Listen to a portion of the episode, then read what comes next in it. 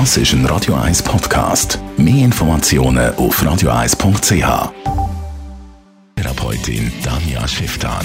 Präsentiert von Parship, die Schweizer Online-Partneragentur. Parship.ch. Der Lockdown hat alles ein bisschen durchgeschüttelt, vor allem auch beziehungsmässig. Die einen haben es zusammengeschweißt, die anderen haben gemerkt, dass sie sich nicht mehr wirklich so viel zu sagen haben. Und scheinbar haben auch Scheidungsanwälte jetzt ziemlich viel zu tun. Daniel Schifftan, wenn man sich jetzt frisch getrennt hat, den Kontakt aber nicht ganz will abbrechen, wie gelingt da die Beziehung nach der Beziehung? sich zu trennen und dann miteinander glücklich zu sein oder vielleicht sogar befreundet zu sein, klingt nach einem unlösbaren Dilemma. Das ist aber überhaupt nicht so unmöglich, wie es erscheint.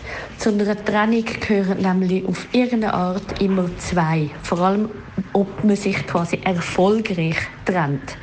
Das Blöde an Trennungen ist, dass es häufig ungleichmäßig ist. Dass der eine mehr verletzt ist wie der andere, dass der eine mehr an dieser Beziehung gehangen hat wie der andere. Und im Nachhinein wird dann noch ganz viel Schmerz auf den anderen projiziert. Oder im Fall von einer Scheidung kann es dann echt zum Rosenkrieg werden.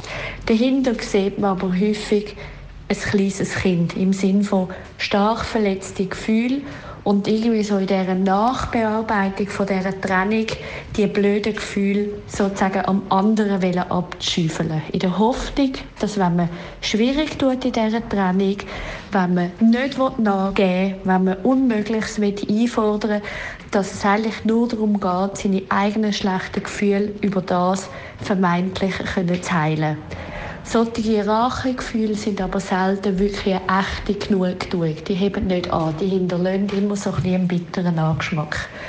Also wenn man es schafft, sich großzügig zu trennen, im Sinn von Gefühl für sich können büscheln, für sich können Ordnung machen, dann kann es im Nachhinein tatsächlich sein, dass sich zwei Menschen begegnen, die sich auf Augenhöhe sehen können.